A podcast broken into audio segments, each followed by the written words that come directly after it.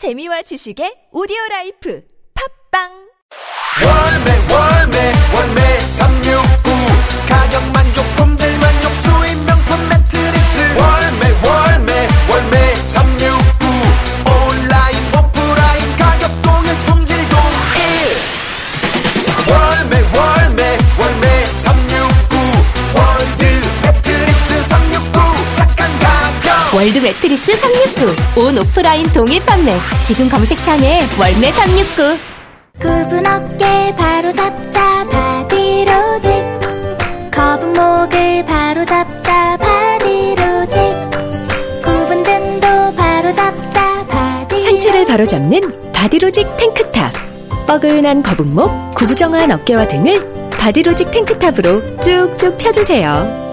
이제 완벽하게 바로 잡자 골반, 허리, 거북목까지 검색창에 몸매 교정 바디로직 나 김민규 돈도 사서 쓴다 10만원을 사면 10만 6천원을 주니까 100만원이면 요즘엔 혜택 많은 보너스마니 경기지역화폐 경기지역화폐를 구매하면 구매 금액의 6%를 보너스로 연말에는 30% 소득공제까지 이제 그냥 머니 말고 경기지역화폐로 6% 더 즐겁게 사세요 생활의 보너스 경기지역화폐 추석에는 보너스가 10% 경기지역화폐는 31개 시군별로 발행되며 할인율은 시군별로 차이가 있습니다. 경기지역화폐 홈페이지를 참조하세요. 평생을 누군가의 엄마, 아내, 며느리로 살았습니다. 남미여행을 다녀온 후 재산이 180도 달라졌어요. 제가 얼마나 젊고 더 할 수 있는 게 많은지 알게 되었죠. 남은 인생이 더 기대됩니다.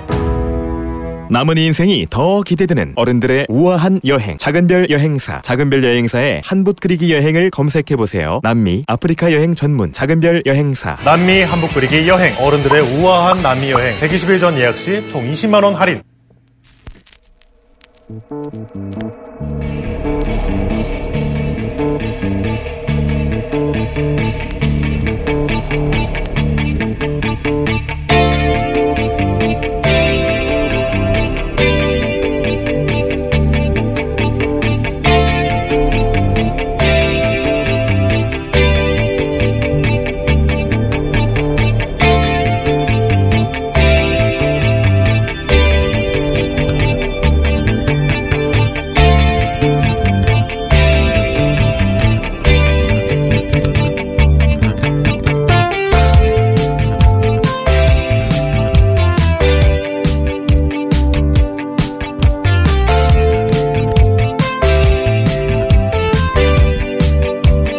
안녕하세요. 김호준입니다.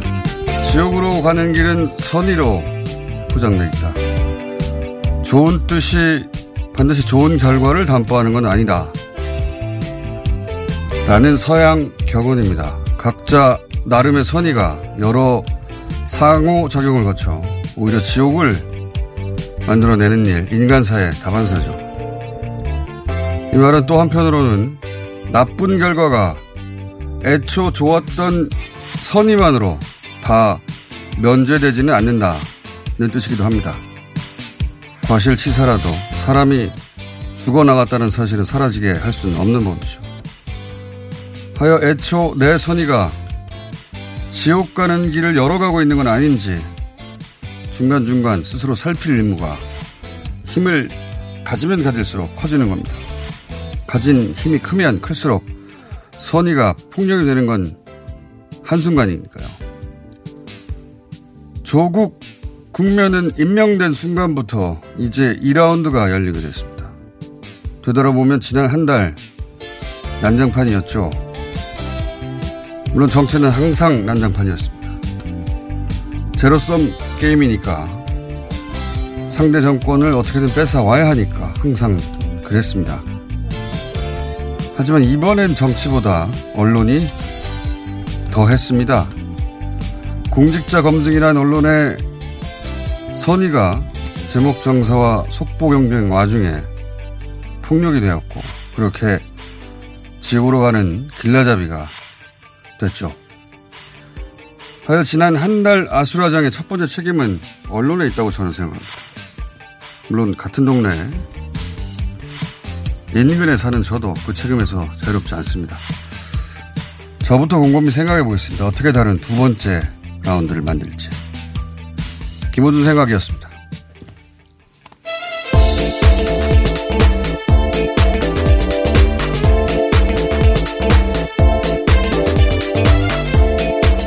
자, 돌고 돌아 TBS의 류밀희입니다. 예, 류밀희 이름 알았습니다. 류밀희 기자님. 네. 자, 저희가 이제 거의 한 달에 가까운 검증 과정을 조국 법무부 장관과 함께 거쳤어요. 비슷한 네. 시기에 거쳤는데 처음엔 하시겠다고 하는 분들이 한번 왔다가 돌아간다든가 아니면은 새벽 3시에 일어나야 돼요?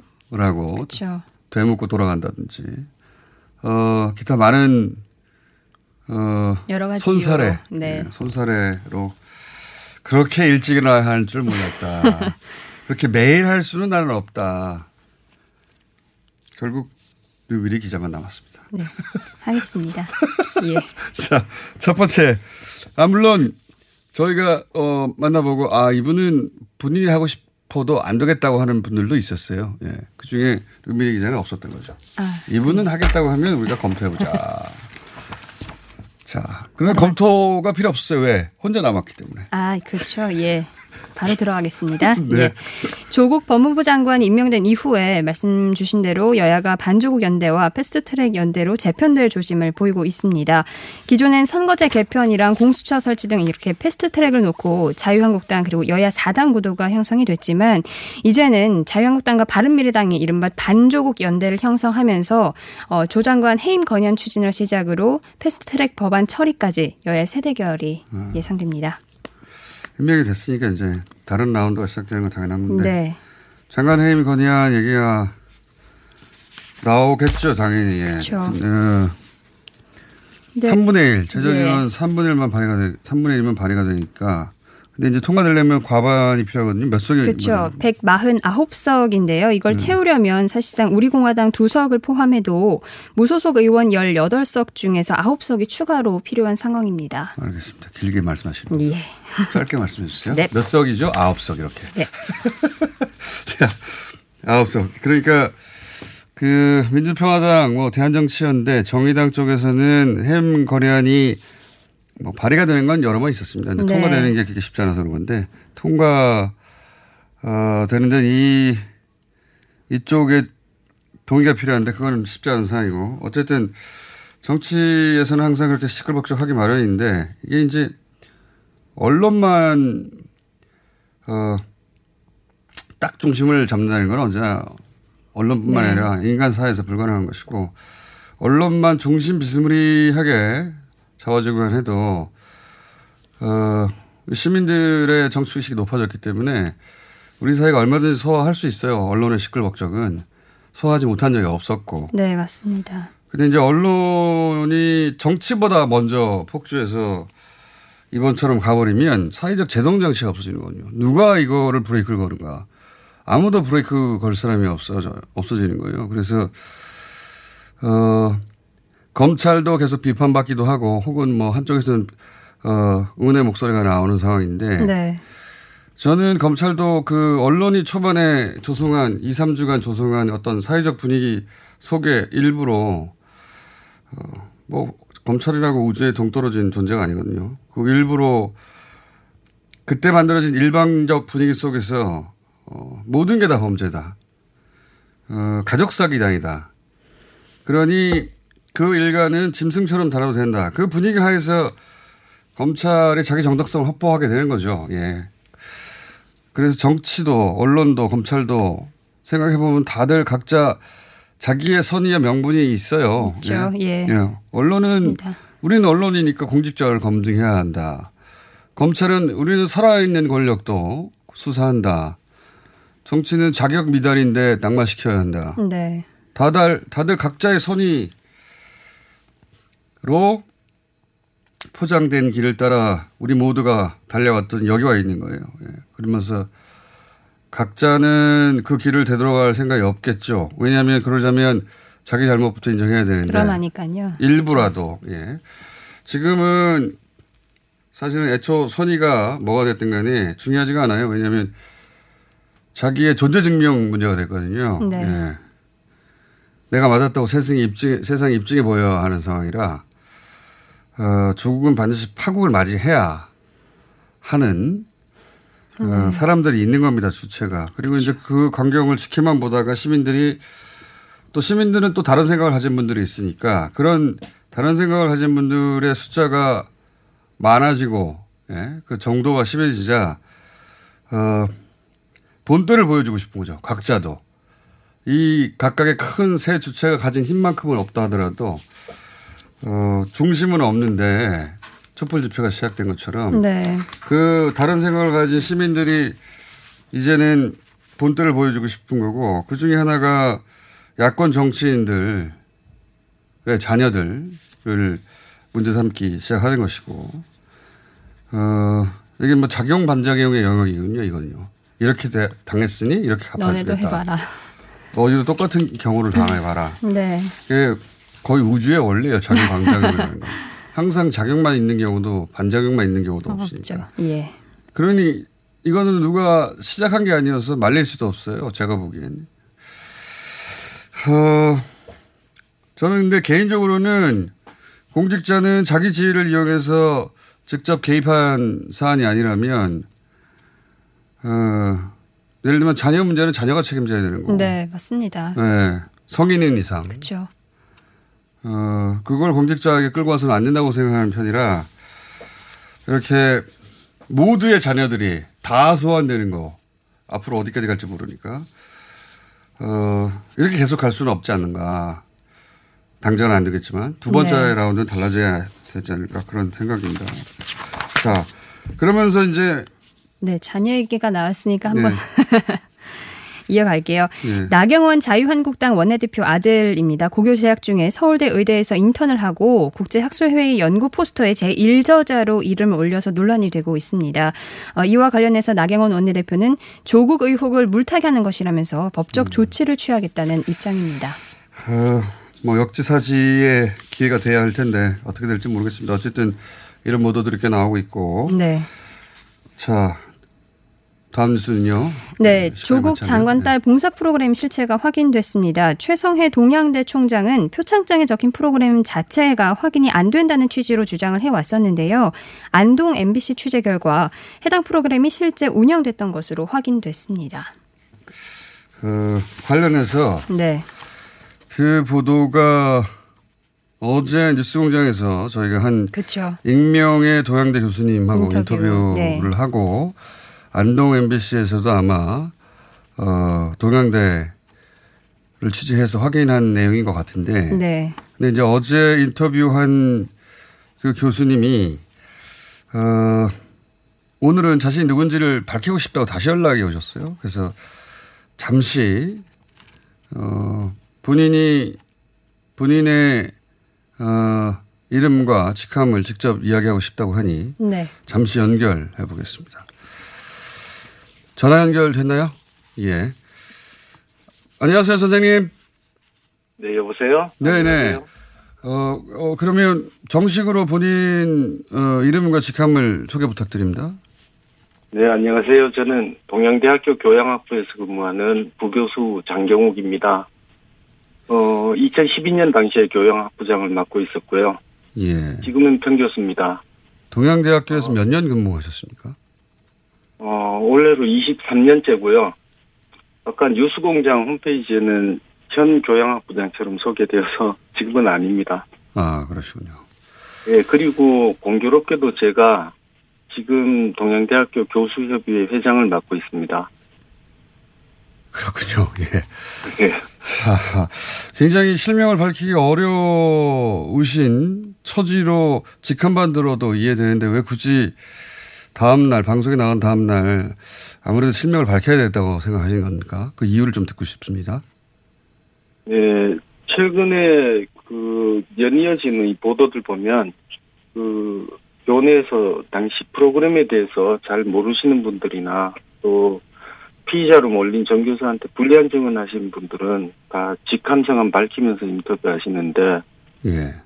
제가 익명으로 나갈 이유가 없고요. 지금 저희 대학 사건만 봤을 때는 정경심 교수가 부당하게 여론의 비난을 받고 있다고 생각하는데 네. 자신을 증명해내기 어려운 사람 곁에 서기로 마음먹으면서 저 혼자 또 우산을 쓰고 있겠다는 것도 말이 안 되고 또 실은 이게 뉴스공장의 그 음성변조 시스템이 참 탁월해서 10초 만에 또 다 누구나 전줄 알더라고요. 죄송합니다. 저희가 시간이 부족해서 하느라고 했는데 그리고 아마 그런 말씀을 하실 수 있는 그 위치에 있는 분을 특정하기가 내부 사정을 잘 아는 분들은 어렵지 않았긴 했겠죠. 예. 그래서 네. 처음에는 익명으로 생각하시다가 방송을 듣고 나서 바로 연락을 하셨거든요. 굳이 내가 익명으로 할 필요가 있냐? 예, 했었어야 했는가. 네. 네. 그래서 굳이 다시 밝히겠다고 하셔서 저희 연결했습니다. 그러면 일이 이렇게 된 마당이니 아마 다른 방송사도 모르겠습니다. 다른 방송사가 이제 이 사안에 계속 관심을 가지는지는 잘 모르겠는데 인터뷰 요청하면 그 인터뷰에도 응하시겠군요. 예. 아, 네. 그건 제가 관여할 일은 아닙니다만, 예. 그냥 궁금해서 여쭤봤습니다. 예. 네, 그 계속 고민 중인데요. 예. 제가 좀 방송은 좀 무섭고. 지금 이 헤어컷도 좀 잘못 잘라서 나가기 곤란하고요. 헤어컷. 그래서 어제까지는 SNS에 글로 올려서 어떻게 할까 했는데 그것도 좀 어디 올려야 할지도 제가 서투르고요. 그래서 지금 생각은 어쨌든 제가 최대한 진실을 알려드려야 하지 않나는 생각이 들어서 예. 네, 최대한 또 노력하도록 하겠습니다. 알겠습니다. 그 영역은 뭐 교수님이 스스로 알아서 판단하실 영역 같아서 그냥 궁금해서 여쭤봤습니다. 오늘 말씀 감사하고요. 네. 어려운 네. 인터뷰를 다시 한번 실명과 함께 밝혀면서 해주셔서 감사합니다. 감사합니다, 교수님. 네. 네. 네. 지금까지 23년간, 2년간이었나요? 동양대학교에서 근무하신 교양학부장 장경욱 교수였습니다. 자. 네. 이렇게 쉽지 않은데요, 사실. 저희가. 그렇죠. 왜냐하면 본인도 모든 일을 다 하는 건 아니어서 틀릴 수도 있잖아요. 예. 근데 이제 본인이 아는 한도 내에서는 말씀하시겠다고 하는 거니까. 자, 다음 뉴스는요? 네, 존 볼턴 백악관 국가안보보좌관이 트럼프 대통령의 요구에 따라 사임했다고 로이터 통신이 보도했습니다. 강경파로 꼽혀온 볼턴 보좌관이 경질됨에 따라 마이크 폼페이오 국무장관의 힘이 실리면서 대북 노선 기조에 영향을 미칠 것으로 또 보입니다. 어떤 영향일지는 잠시 후 정세현 민주평통 부의장이시죠. 네. 전 장관이 아니라 부의장과 직접 얘기 나눠보기로 하고. 그리고 굉장히 재밌는 대목은 그 내용은 좀 이따 얘기하면 되고. 이게 경질이냐 사임이냐를 두고 미국 언론에서는 논란이 예, 네, 갑론을박을 하고 있어요. 왜냐하면은 예. 볼턴은 무슨 말이냐 나는 사직서를 제출했다. 네, 전날 밤에 냈다. 그런데 네. 이제 트럼프는 경질 트윗을 날려버렸거든요. 그러니까 사임이기도 하고 경질이기도 한 거 아니냐. 그렇죠. 그런데 예. 이제 저는 재밌어서 좀 자세히 읽어봤더니 네. 사임 그 문서 한 줄짜리를 보내긴 했어요. 네. 예. 보내긴 했고 그것도 공개됐던데. 근데 이제 인사권자 트럼프 대통령이죠. 인사권자가 사직서 낸 거 아닙니까? 그러면 그렇죠. 받아서 쥐고 있거나 책상에 네. 집어넣거나 당장 받아들이거나. 여러 가지를 선택할 수 있어요.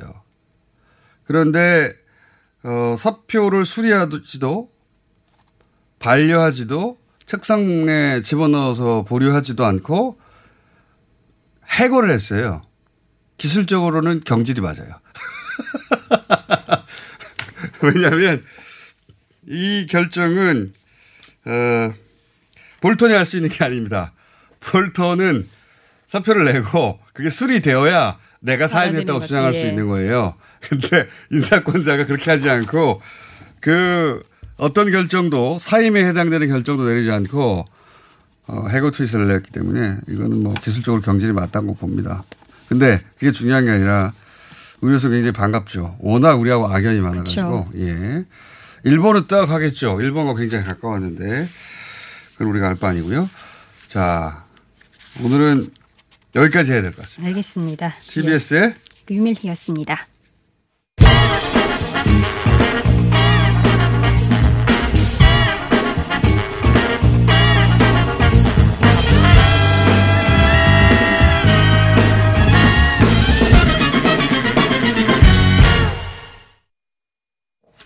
자, 원래는 내일 저희가 발표해야 되는 내용인데 내일부터 추석이기 때문에 예, 뉴스공장 방송이 특집 방송으로 바뀌어서 목요일 주간 여론조사 발표를 수요일 날 합니다. 굉장히 짧아요.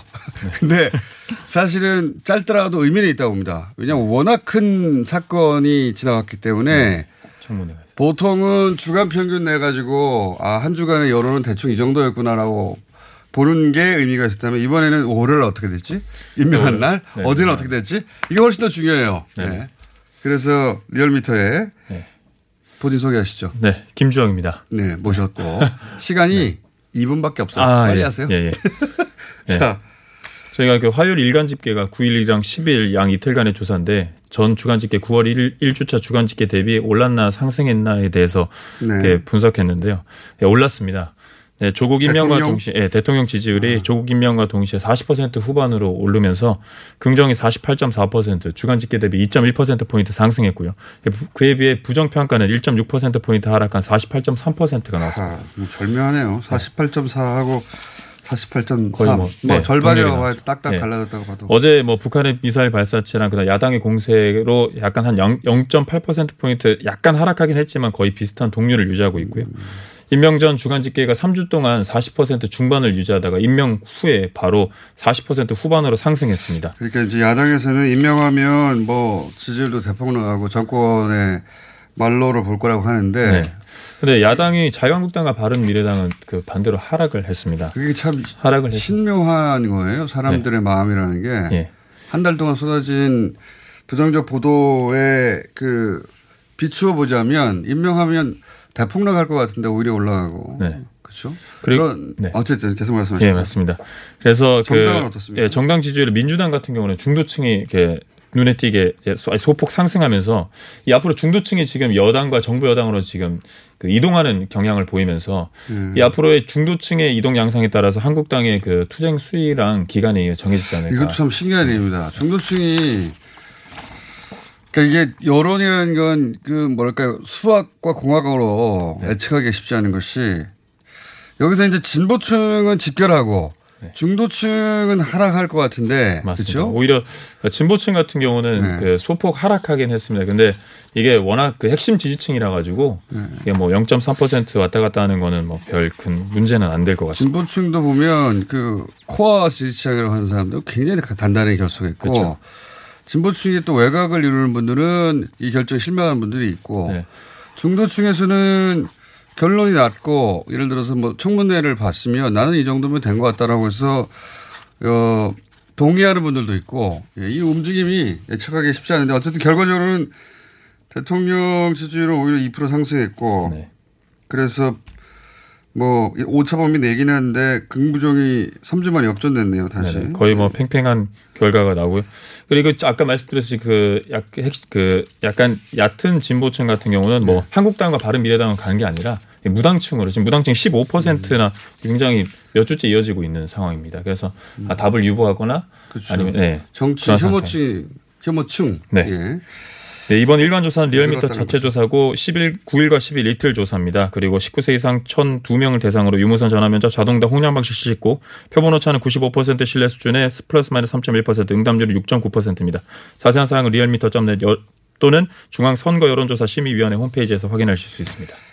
자, 이 조사는 간접적으로 조국 그 장관을 내 지지 여부를 묻는 것과 거의 네. 유사한 성격을 가지는 것 같은데. 네, 저희가 그 임명, 그 지명과 관련해서 5차까지 조사를 했고, 그렇죠. 그 양상이 그 임명이 됐으니까. 네네. 찬반과 찬반이 5차 범위 내로 이제 좁혀졌잖아요. 그리고 저희가 오마이뉴스 의뢰로 월요일 날 발표한 임명과 관련해서 잘했냐 못했냐도 네. 그 5차 범위 내로 좁혀지는 그런 결과가 나왔습니다. 오늘 어제 조사한 것은 네. 네. 과연 검찰 개혁에 성공할 것인가. 네. 물론 아무도 알 수가 없어요. 근데 이건 네. 저는. 결국은 본인이 조국 장관을 임명에 지지했느냐 안 했느냐하고 상당히 관련성이 높다 싶어서 이 조사가 의미 있다고 보는데 그래서 결과가 어떻게 나왔습니까? 예, 실패할 것이 약간 높긴 한데 실패할 것과 성공하기 팽팽하게 맞았습니다. 실패가 46.6% 그리고 성공이 45% 결과가 났습니다. 진영별로 성패가 굉장히 엇갈리는. 당연히. 네네. 그러니까 장관의 임명을 지지하느냐 반대하느냐 이미 이제 임명이 되었으니까 그 의미는 그 질문 의미가 없는데 어쨌든 그걸 이렇게 좀 바꿔서 물어봤더니 네네. 거의 비슷한 양상 아닐까 싶어요. 이 정도가. 네. 네. 예. 정당 다른 정당은 안 불러주셨어요. 근데 거의, 네, 거의 다른 정당 끝내죠. 같은 경우는 네. 바른미래당은 아까 말씀드렸듯이 0.8%포인트 하락한 5.1%, 정의당은 0.3%포인트 하락한 6.6%, 평화당은 0.9%포인트 상승한 2.3%. 평화당은 지난주 후반에 약간 상승을 했고요. 그냥 공화당은 0.1%포인트 하락한 1.2%입니다. 민주당과 한국당도 안 불러줬던 것 같아요. 네. 기억이 안 나요? 네. 민주당은 1%포인트 상승한 39.6%로 40%대 근접을 했고요. 이것 조국 장관 임명 후에 40% 근접을 하면서 대통령과 궤를 같이 하는 그런 양상을 보였습니다. 정당은 상승했다. 네, 한국당은 지난주에 29.2%에서 이번에 일간 집계에서는 29.1%로 0.1%포인트 하락했습니다. 보수층에서 약간 하락했다는 거죠. 네네. 여기까지 하겠습니다. 리얼미터의 김주영이었습니다. 박지희 씨, 내가 요즘 코어 매일 먹는데 너무너무 좋아요. 왜 좋은 거지? 9가지 기능성 원료가 활력을 충전해주거든요. 또 매일 먹어야 하는 멀티비타민을 한 번에 섭취할 수 있는 종합 건강기능식품이에요. 마카도 들어가네. 네, 페루산 마카도 아주 풍부하게 들어가 있어요. 박지희 씨도 매일 먹어요? 물론이죠. 김용민, 박지희가 추천하는 코어업 2+1 행사 진행 중. 포털에서 코어업 검색하세요. 2017년 5월 광화문 광장에서 3,000명이 함께 대기질 개선 10대 대책을 만들어낸 미세먼지 시민 대토론회를 기억하십니까? 서울시는 미세먼지가 심한 기간 동안 집중 관리하는 미세먼지 시즌제 시행을 위해 2019년 9월 21일 토요일 서울광장에서 다시 한번 시민 여러분의 생생한 목소리를 듣고자 합니다.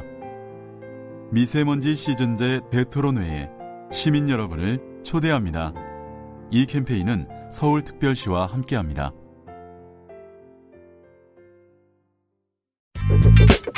너 요즘 헤이브로 맨즈 브라운 올인원 로션 안 발라?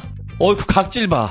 요즘 얼굴이 좀 거칠긴 한데 이게 각질 때문이었어? 당연하지. 일단 헤이브로 맨즈 브라운 올인원 로션부터 발라. 비피다가 각질을 없애니까 피부결 좋아지지, 얼굴도 환해지지, 네 얼굴도 완전 괜찮아질 수 있어. 남자의 자신감, 각질부터 시작하자. 헤이브로 맨즈 브라운 올인원 로션. 포털에서 헤이브로를 검색하세요. 안녕하세요. 미궁 장사랑입니다. 설날과 추석에만 진행하는 가격 할인 정기 이벤트. 추석을 맞이하여 30% 최대 30% 할인 이벤트를 시작합니다. 그동안 많이 싸신 분도 못 싸신 분도 더도 말고 덜도 말고 한가위처럼만 싸거라. 장사랑 최대 30% 할인 추석 정기 이벤트.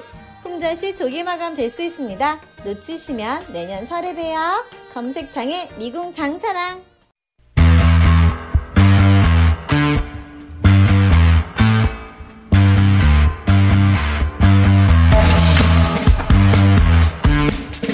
북한이 미국과 대화 의지가 있다라고 발표한 직후 또다시 단거리 발사체 2발을 쐈죠. 예, 올해 10번째입니다.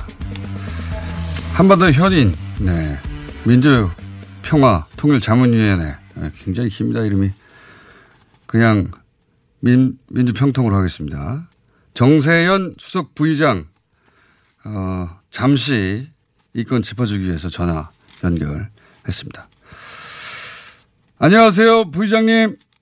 예, 안녕하세요. 예. 네, 이제 공식 명칭이 너무 길어져가지고요. 아, 그 민주평화통일자문위원회가 아니라 자문회의 한자를 늘려놓으니까 길어지죠. 알겠습니다. 자문회의. 아, 그렇군요. 자문회의 수석 부의장, 예. 부의장 그냥 의장으로 하겠습니다. 그냥 정 의장님. 아니요, 그거는 대통령이에요. 알고 있습니다. 의장은 대통령인 걸 알고 있는데 저희가 이 건으로 대통령을 연결할 일은 방송이 존재하는 건 없을 것 같아가지고 예. 자, 부의장님, 자, 예. 북한이 이제 9월 말에 뭐 만날 수 있다 괜찮다 이게 했는데 바로 발사체를 쏘는 이유가 뭘까요? 아, 네, 이번 협상이 시작되면 이제 북미 정상회담까지 준비하는 실무 협상이지만 예. 셈법을 바꾸라는 얘기를 그동안 여러 번 하지 않았어요? 그렇죠. 그러니까 미국은 그동안에 북한이 핵시설을 폐기하면 경제적 지원을 해주겠다는 식으로 자꾸 얘기를 했거든요. 네네. 그러니까 그러지 말고 그게 아니고 북한은 지금 체제 안전 보장을 해달라는 거예요. 특히 군사적으로 쓰지 않겠다는 약속을 해달라는 얘기를 네. 미사일 발사로 지금 암시를 하는 겁니다. 그러니까 이번에는 미사일 북한의 핵시설 폐기와 북한에 대한 군사적 압박 제거 내지는 이 배제 이것을 분명히 하고 그리고 그 다음에 플러스 알파로 경제 제재 해제해주면 그게 좋다. 셈법이 북한이 요구하는 셈법은 그겁니다. 미국은 그동안에 오늘 아침에 이제 아침에 일어나니까 볼턴이 밤사이에 잘렸던데 장관님과 아주 나쁜 기억이 오랫동안 있었던 나쁜 기억이 오래 나한테 찍히면 오래 못 가요. 네, 볼턴은 지난번 2월달 하노이 회담에서 빅딜을 얘기했거든요. 빅딜이라는 게 북한이 완전히 모든 걸 다 포기하면 그때 뒤에 가서 거기에 대한 상황 조치로서 선 폐기 후 경제 보상 뭐 이런 순서였는데 그 방식으로는 안 하겠다는 메시지도 지금 담겨 있다고 봅니다. 트럼프 대통령이 그걸 자른 것은 뭐 사임했는데 경질이냐 사임이냐 경질이냐 그러지만 아마 토론하다가 자꾸 딴소리를 하고 억지소리 하니까 당신 그러면 안 돼 하는 식으로 얘기를 했겠죠. 그러니 그럼 내가 그만둬야죠. 그러면 아 그래 그럼 그만둬 이거지 뭐.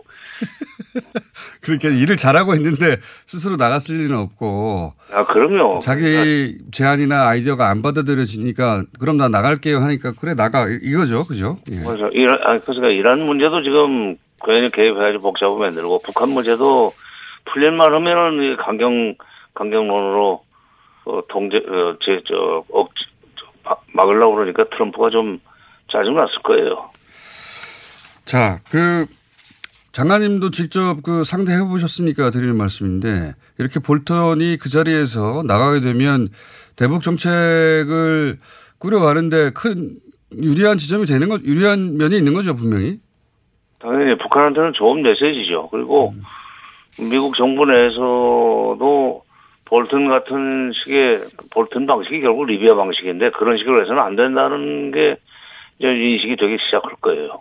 폼페오도 좀 적극적으로 얘기할 수 있고 비건이 8일날 연설에서 미시간 대학 연설에서 주한미군을 감축할 수 있다는 얘기를 뭐 좀 살짝 꺼냈는데 그건 볼턴이 지금 경질될 가능성이 있다는 것을 예감하고 아마 비건도 그런 식의 메시지를 내보냈으려고 생각이 됩니다.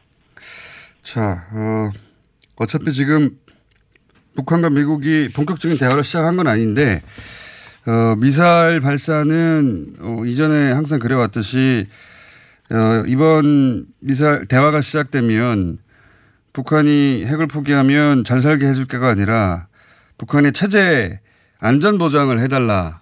그렇게 셈법과 접근을 바꾸라고 요구하는 말을 미사일로 한 것이다. 이렇게 제가 이해했습니다. 그렇죠. 네. 그리고 이제 핵과 장거리 미사일을 내려놓으면 지난번에 여러 번 말씀드렸지만은 북한의 군사력이 현저하게 떨어진다는 생각을 북한은 해요. 네, 핵을 내놓으면. 핵을 내려놓으면 그게 군사력이 현저하게 떨어지고 반면 남한은 스텔스 전폭기를 F-35의 스텔스 전폭기가 등을 지금 계속 들여온다고 그러니 그걸 막으려면 균형을 잡으려면 미사일이라도 있어야 되는 거 아니냐. 말하자면은 그런 전폭기가 상공에 나타나면 맞을 수 있어 하는 메시지를 지금 금년에 계속 10번째 지금 내보내고 있는 겁니다. 단거리 미사일 쏜다는 게 그게 바로 자기네 영공과 영해에 접근하지 말라는 뜻도 있고 그만큼 우리가 체제 불안을 느끼고 군사적으로 불안을 느끼고 있으니까 미국이 그걸 보장해달라는 얘기가 어저께 아침에 쏜 미사일이라고 봅니다. 말로 하기도 하고 미사일도 쏘고 그러면서 계속해서 똑같은 메시지는 해요. 그러니까. 그렇죠. 말로 한 거군요. 이번에 회담이 임박했다는 징후가 나타났었어요. 9월 초에. 리용호 외무상이 유엔 총회 가기로 했었는데 예. 그쪽에서 자진해서 일정 때문에 지금 평양에 머무르기로 했다는 보도가 나왔습니다. 네네. 그게 한 4, 5일 됐나요? 그래서 그게 어떤 징후입니까? 어떻게 그게 대화가 임박했던 징후죠? 아니 9월 중순에 시작되는 유엔 총회 리용호가 뉴욕에 가 있으면 예. 실시간으로 들어오는 이 물밑 접촉 그 결과라든지 이런 것을 정리해서 김정은 위원장한테 보고할 수가 없는 거 아니에요. 아 외교 수장이 김정은 위원장한테 바로 붙어 있어야 되는 상황이 곧 벌어질 거다. 그렇죠. 유엔 총회 안 간다고 그래서 이거는 북미 간에 상당한 정도 지금 접점이 만들어지고 접근이 이루어지고 있구나. 그렇다면은 이 정도 읽어야 해결이 되는군요. 예. 9월 말쯤은 돼야 되지 않겠나 생각했는데 아니나 다를까 최선희 제1부상이 9월 말에 만날 수 있다는 그런 생각을 하시면 저희한테 연락을 주셔야죠. 이제 9월 말쯤에 움직일 거다.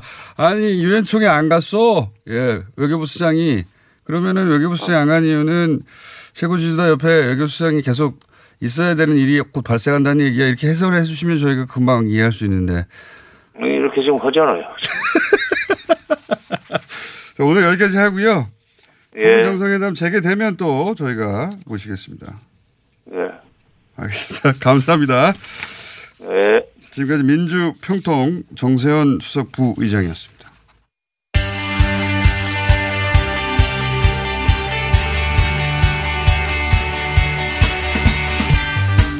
자, 1번 짚어보겠습니다. 예. 이분들이 또 이 사안은 거의 현인급이에요. 예.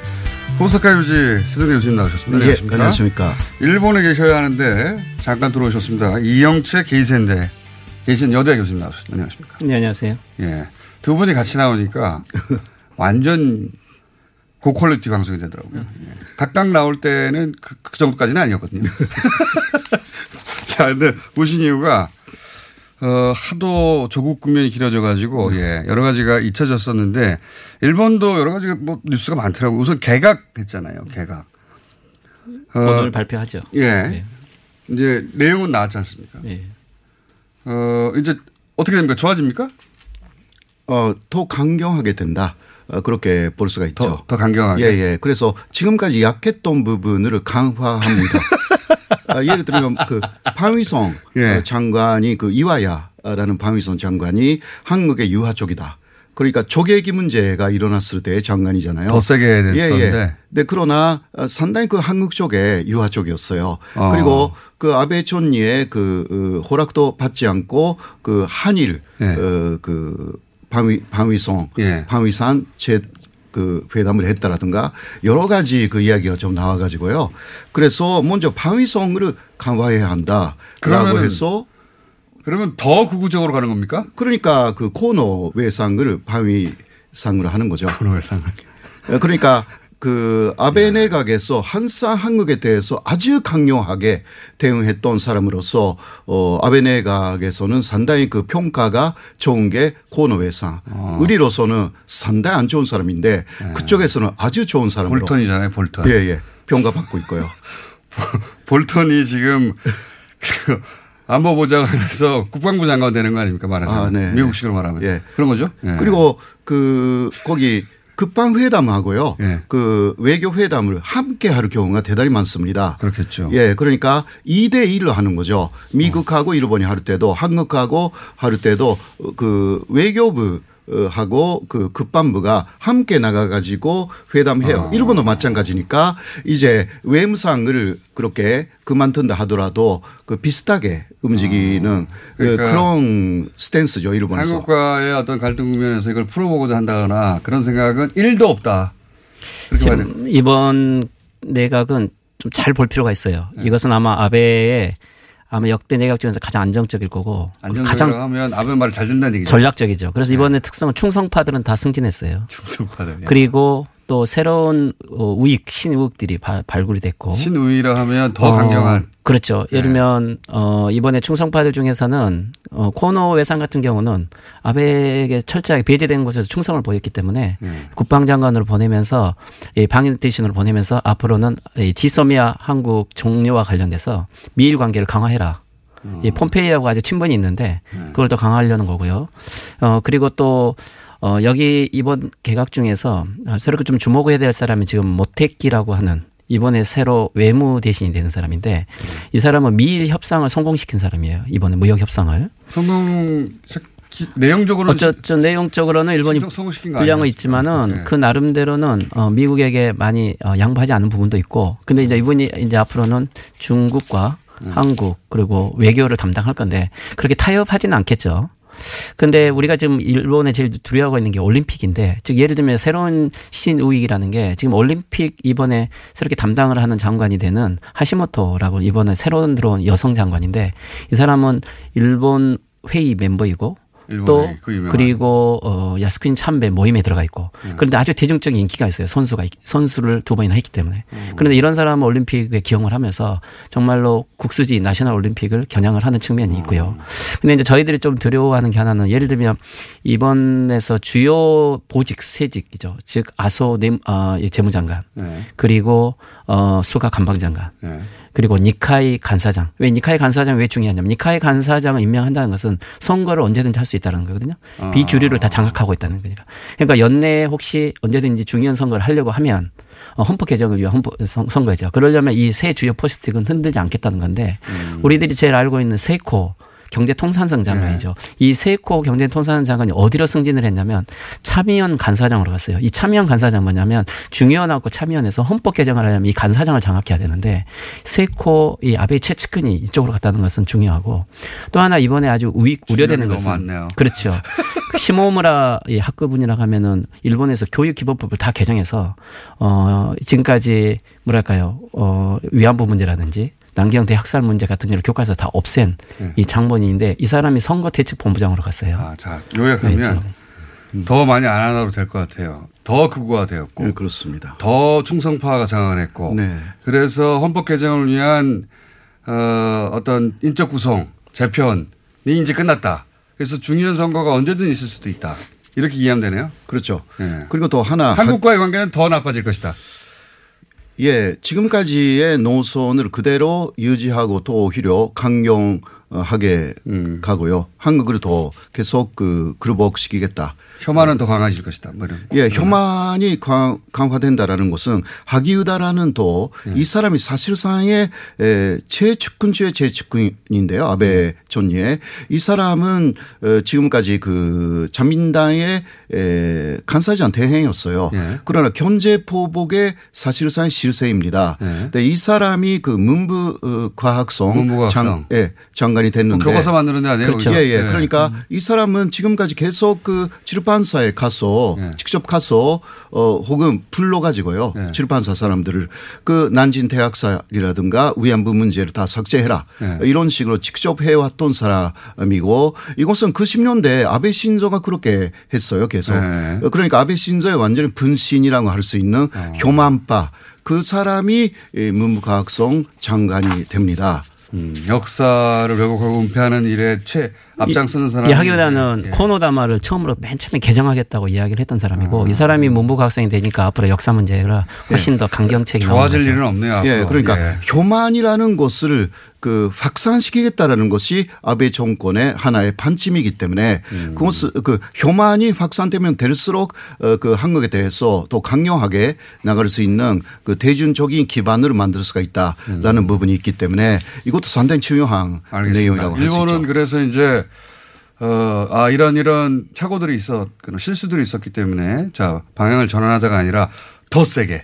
네. 더 강경하게, 네. 더 혐한으로 한국을 압박하겠다 이런 거 아닙니까? 의지로. 이번에 고이즈미 신지로 이 고이즈미 총리 아들을 이번에 환경상으로 기용을 했거든요. 대중적인 인기가 있고 차기 총리 후보라고 하는 사람인데 이들을 고용을 함으로써 인기를 유지하고 특히 젊은 층의 중도 우익층들을 끌어들이겠다는 전략이기 때문에 나름대로 전후에 마지막에 자기가 하고 싶은 것을 하겠다는 의도가 보이고 제가 보기에는 이거 안전과 도전이란 말을 했는데 안전보장과 도발적인 정권이 될 거다라는 걸 좀 볼 것 같아요.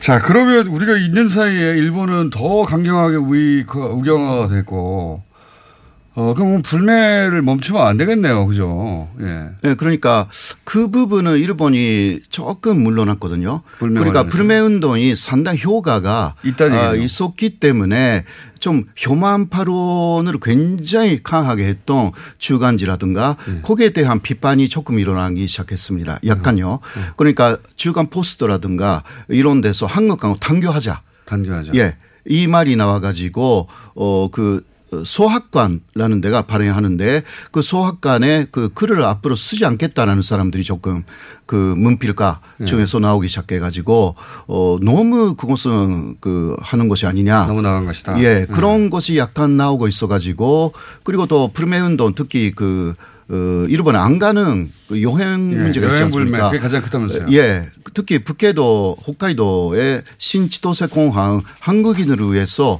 터미널을 2배로 만들었어요. 예. 바로 오름 아래. 근데 그 타이밍이 아주 안 좋아가지고 예. 사람이 전혀 없다. 즉 그 가게에도 이게 상당히 중력으로 일본 내에서도 보도가 되고 있어가지고요.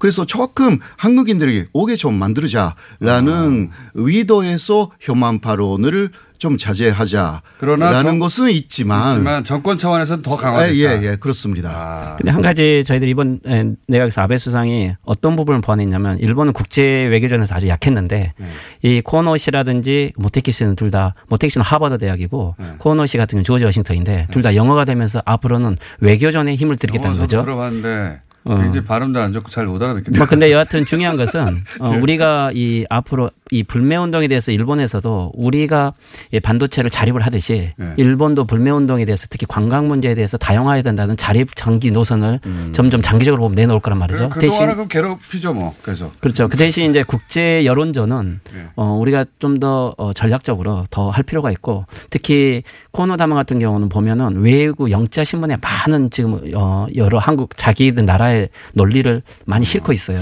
그럼 우리 외무부도 시작했더라고요. 예, 그렇죠. 예 그거는 더 확장해야 돼요. 코너 외상이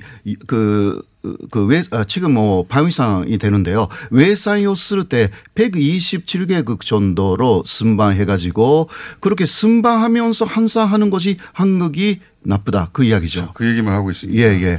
어쨌든 불매는 계속 해야 한다는 얘기는 확실한 거죠. 네, 확실하죠. 여행 불매가 일본에 큰 영향을 주고 그게 정치적 압박이 되기도 한다는 것도 분명한 것이고. 네, 그렇습니다. 근데 이제 일본 정권 차원에서는 그게 확실히 아픈 구석이긴 하지만 지금은 전반 더 극우화되고 있고 그래서 헌법 개정하려고 한다는 것도 자, 거기까지 하고요. 3분밖에 안 남았겠네.